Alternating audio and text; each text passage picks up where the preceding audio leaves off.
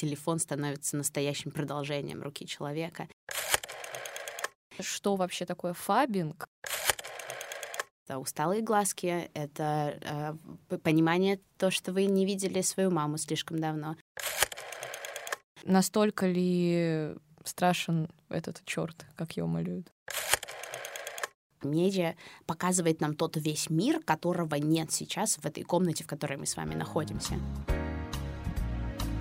Привет! Вы слушаете подкаст «Ворона желает знать». Вместе с учеными из Высшей школы экономики мы говорим о современных явлениях. Пытаемся разобраться в том, что такое осознанное потребление, чем вызван сериальный бум и почему мы живем в эпоху постправды.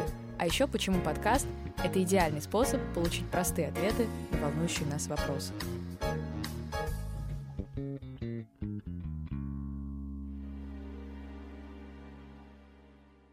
Выпуск нашего подкаста посвящен социальным сетям. Поговорим о том, как лайки влияют на нашу самооценку, почему социальные сети вызывают привыкание и как эта зависимость отражается на ментальном здоровье. Меня зовут Анастасия, я специалист по связям с общественностью вышки, и сегодня у меня в гостях Ольга Геннадьевна Соловьева, преподаватель Департамента интегрированных коммуникаций ВШЭ, исследователь в области теории коммуникаций, медиа и онлайн-дейтинга. Здравствуйте, Настя, спасибо за ваше приглашение. Спасибо вам, что пришли. Ольга Геннадьевна, ну, первый вопрос. Э, хотела бы начать с цитаты из сериала «Доктор Кто». «Я привожу тебя на райскую планету за 2 миллиарда световых лет, а ты хочешь обновить Твиттер». Почему сегодня мы так часто говорим о зависимости от социальных сетей, и так ли она страшна в действительности? Отличная цитата, и на самом деле, мне кажется, она хорошо отражает то, что происходит в нашем мире. Социальные сети становятся большой проблемой последние лет 10, с тех пор, как они на самом деле появились, потому что они приводят к эскалации того, что называют э, problematic internet usage, то есть проблематичные практики использования интернета. С появлением цифровых технологий, с появлением интернета как такового, человек погружается в это пространство и становится его неотрывной частью. Мы с вами много говорили про то, как э, телефон становится настоящим продолжением руки человека. И вот это вот постоянное развитие технологий и наше с ними сближение приводит к тому, что мы не успеваем, наверное, отрефлексировать, мы не успеваем посмотреть, что с нами происходит и какое влияние оказывают разного рода социальные практики, в том числе интернет-практики, на все происходящее с нами. И что мы видим сейчас? Последние исследования, которые, я не могу сказать, что они демонизируют социальные сети, но они, очевидно, говорят нам о том, что существует ряд проблем, которые появляются в связи, связаны в корреляции с развитием социальных сетей. Это депрессивные расстройства, это ощущение одиночества, это разного рода социальные дисфункции, которые появляются у молодых достаточно людей. И да, и мы это связываем в том числе с развитием технологий. Естественно, мы не можем сказать, что соцсети сами по себе являются первопричиной, источником зла. Существует большое количество факторов, которые на это влияют. Для меня, когда я смотрю на происходящий процесс немножечко со стороны, мне кажется, что проблема скорее в ценностях наших, которые, которые меняются, которые порождают технологии, которые формируются в том числе и э, корректируются за счет появления этих технологий. То, чем мы хотим заниматься, то, на что мы хотим тратить свое время и то, к чему мы, собственно говоря, стремимся. И в этот же момент соцсети и с их алгоритмами, с их устройством, подкрепляемым какими-то маркетинговыми э, потребностями, потребностями в монетизации, они эксплуатируют вот все то, вроде бы хорошее и человечное, да, это наше желание видеть других людей, это вроде бы нормальное такое социальное желание, но оно становится элементом эксплуатации, и оно э, доводится до каких-то крайностей. К разговору как раз об эксплуатации есть такое очень полезное выступление в рамках TEDx. Это эксперт в области социальных медиа Бейли Парнелл. Она сказала о том, что вообще социальные сети — это все равно инструмент для наших потребностей. То есть э, наше желание получать лайки, да, это прежде всего исключительно глубинная потребность человека в неком социальном одобрении, а социальные сети сути, уже то, собственно, что помогает нам эту потребность реализовать. То есть здесь как бы что первично, что вторично, да, где яйцо, где курица, социальные сети с их влиянием, либо человек с его потребностями. Это прекрасный вопрос. На самом деле нет мне на него ответа. Сейчас а, ученые склонны а, придерживаться концепции социального формирования технологий. Да, когда мы говорим о том, что технология влияет на общество, но с другой стороны технология есть порождение общества. В общем, мы постоянно находимся во взаимном вот этом спирали влияния, потому что изначально две такие теоретические посылки объяснительной модели для того, что происходит между обществом и технологией, были радикально другими. Одна говорит, вот как Маршал Маклюэн, она говорит о том, что есть технология, и технология определяет то, как будет выглядеть общество. А другая — социальное конструирование технологии. Она говорит, нет, ребят, технология — это есть отражение социальных процессов. Но вы сами чувствуете, что оно немножечко не так. Да? Есть люди, которые делают технологию, но эта технология влияет на людей, которые делают эту технологию.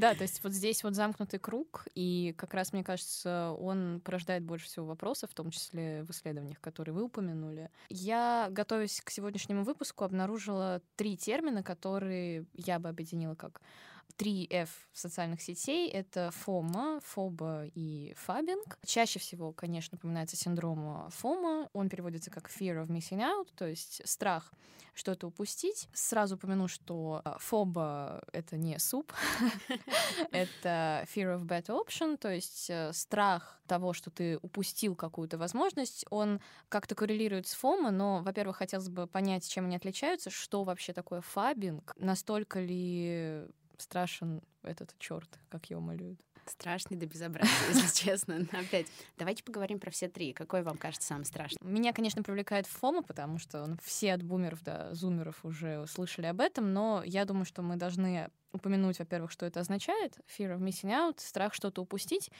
Звучит понятно, но как это работает и при чем здесь соцсети? Два компонента исследователи стандартно выделяют в ФОМО. Первая часть — это наше желание быть в курсе событий и наш страх того, что в интернете происходит что-то интересное, и там может быть лучше, чем здесь. Второй компонент, он является скорее следствием первого компонента — это обсессивная проверка социальных сетей, проверка уведомлений и постоянное возвращение туда, в, в соцсети. Ну, то есть, условно, это когда происходит такое сращение реальности реальной и реальности виртуальной, а оно неизбежно абсолютно, потому что мы уже не можем отделить то, что происходит в интернете с нами, от того, что происходит с нами в обычной жизни. Да, интернет — это часть нашей обычной жизни, и it's okay. А, но при этом самое страшное — это как раз желание находиться постоянно и вот эта тревожность, которая порождается тем, когда ты отходишь от э, телефона. Ну, условно, как э, многие пишут, что например, Stories, который стал очень популярным форматом, э, начиная с Инстаграма, а, как раз тоже культивируют вот эту повестку, что это здесь сейчас, да, то есть там 24 часа, что я делаю в данный момент, и это тоже вызывает у людей вот эту вот страх того, что у меня жизнь не настолько насыщенная, как у того количества людей, на которых я подписан. Абсолютно. Это уже, наверное, мы переходим к части фобо. Угу. Вот, где вот эта вот грань то есть э, все-таки фома это больше про желание быть частью повестки, а фобо это как раз вот страх условно не быть где-то, где я должен быть, по идее. Скорее всего, да, это очень хорошее э, концептуальное разграничение. С одной стороны, мы хотим знать, что происходит вокруг, мы хотим знать, чем занимаются другие люди, мы хотим знать, что происходит в политике, в экономике разных стран, потому что для нас почему-то это кажется очень важным. А почему нам это кажется важным? Потому что в медиа изначально создается значимость э, новостей. У нас есть культ потребления новостей, да? Естественно, это любопытство человека в отношении окружающего мира и наш познавательный какой-то стимул, наше стремление к познанию. Это в целом помогало эволюции позиционировать, хорошо знать какие-то новые вещи, тогда ты будешь становиться все более и более конкурентоспособным по сравнению с остальными. Но здесь нам не хватает просто-напросто медиакомпетентности. Нам не хватает медиакомпетентности отделить хороший контент от плохого контента. Мне очень нравится термин медиакомпетентность. Он существует или это ваш неологизм какой-то? Я его услышала в как раз подкасте о технологиях с министром, э, министром по digital в Тайване там происходит вообще какая-то чума в отношении Это, кстати, еще раз подчеркивает важность прослушивания подкастов. Да, да, да, да, да. Ну, не всех. Опять же, подкастов становится слишком много. Нужно определиться конкретно, что тебе нравится. Ну, к этому придем потом. Так вот, слушая этот подкаст, я узнала о том, что в тайваньской политике по цифровому развитию очень конкретно разделяются цифровая грамотность и цифровая компетентность. Сегодня недостаточно быть грамотным необходимо быть именно компетентным. Это опять подразумевает некоторую агент, агентность и использование различных технологий корректным способом, так, чтобы они не навредили ни вам, ни другим людям, потому что своими действиями в цифровой среде мы можем совершить большое количество зла.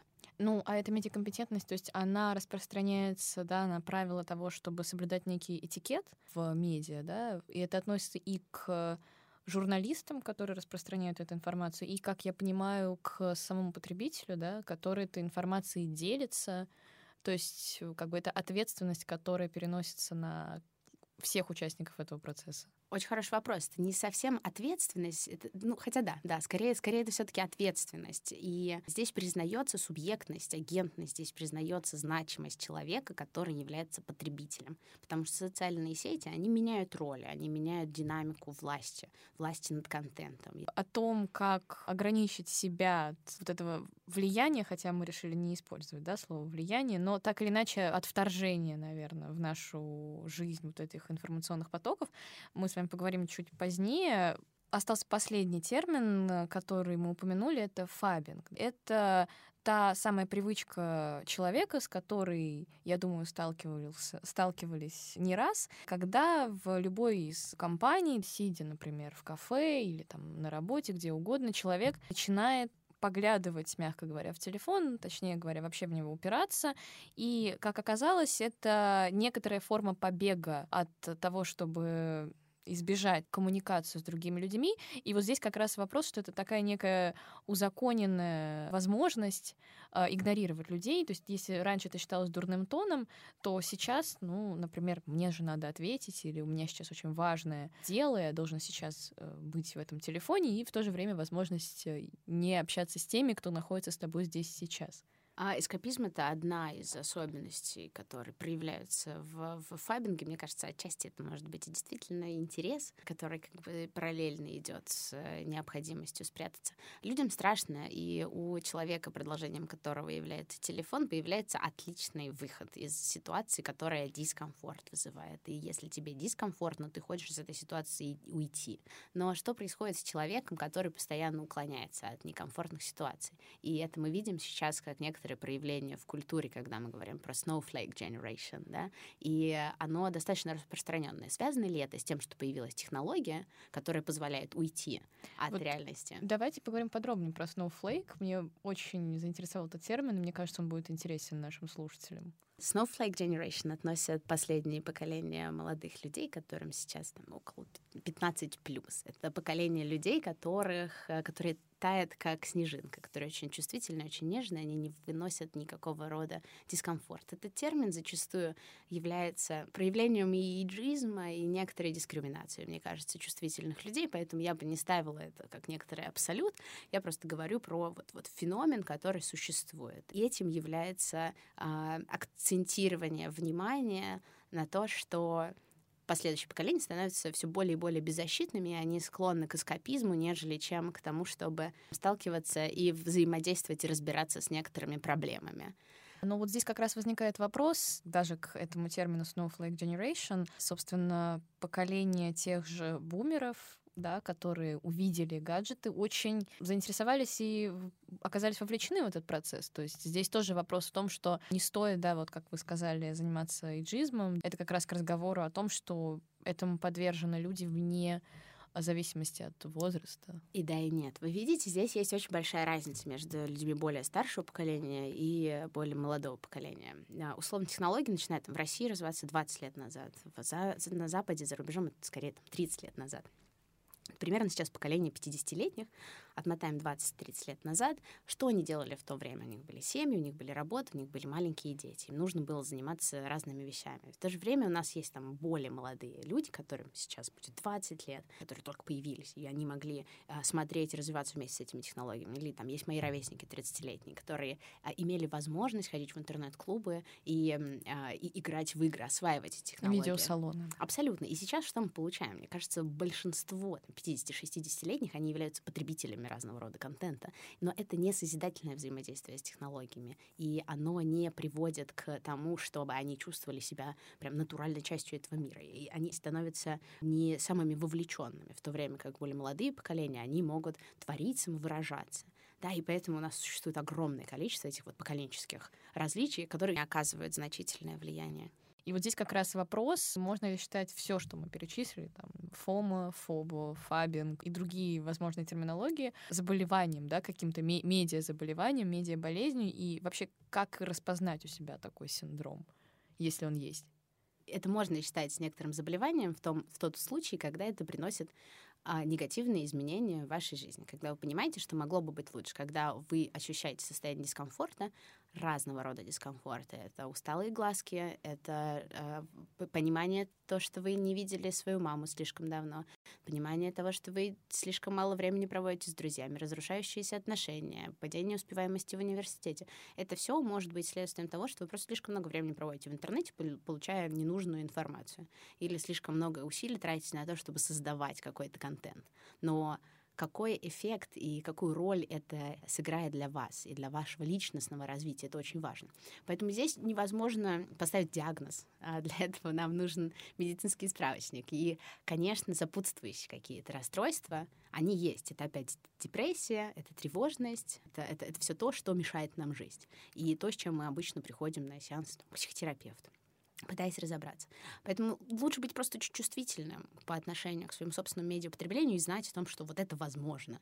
Знать, что алгоритмы соцсетей и контент, который мы потребляем бесконечно, может влиять на наше состояние. Я очень хорошо помню, это было давно, это было, когда я сама еще была студенткой, это было, по-моему, в 2010 году, в 2010 году, и случился, случился теракт. И почему-то я постоянно слушала радио.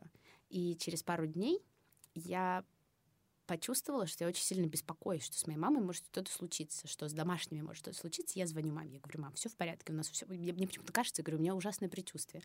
И через некоторое время я поняла, что просто прослушивание негативных новостей на протяжении такого большого количества времени ввело меня вот в это вот состояние. Это как в психологии говорят интернализация, да, то есть вы спроецировали то, что... Абсолютно. И это происходит с нами постоянно, в зависимости от того, что мы потребляем. Это достраивает. Медиа есть продолжение нашей картины мира. Медиа показывает нам тот весь мир, которого нет сейчас в этой комнате, в которой мы с вами находимся. И это очень важно, что вы хотите, чтобы было в вашем мире, и какой этот мир должен быть.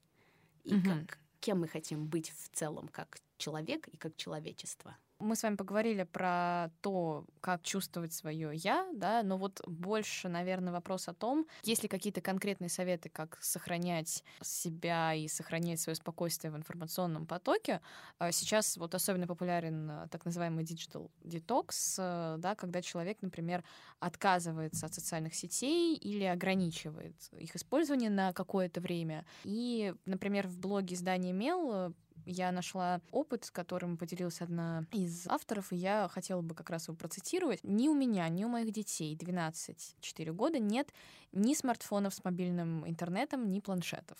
Есть телефоны, с которых можно звонить и отправлять смс. Есть два ноутбука с интернетом. Один мой, другой детский. Нам пока хватает. Возможно ли существовать э, в современном мире без социальных сетей? И стоит ли принимать такое радикальное решение, в том числе не только для себя, да, но и для своих детей?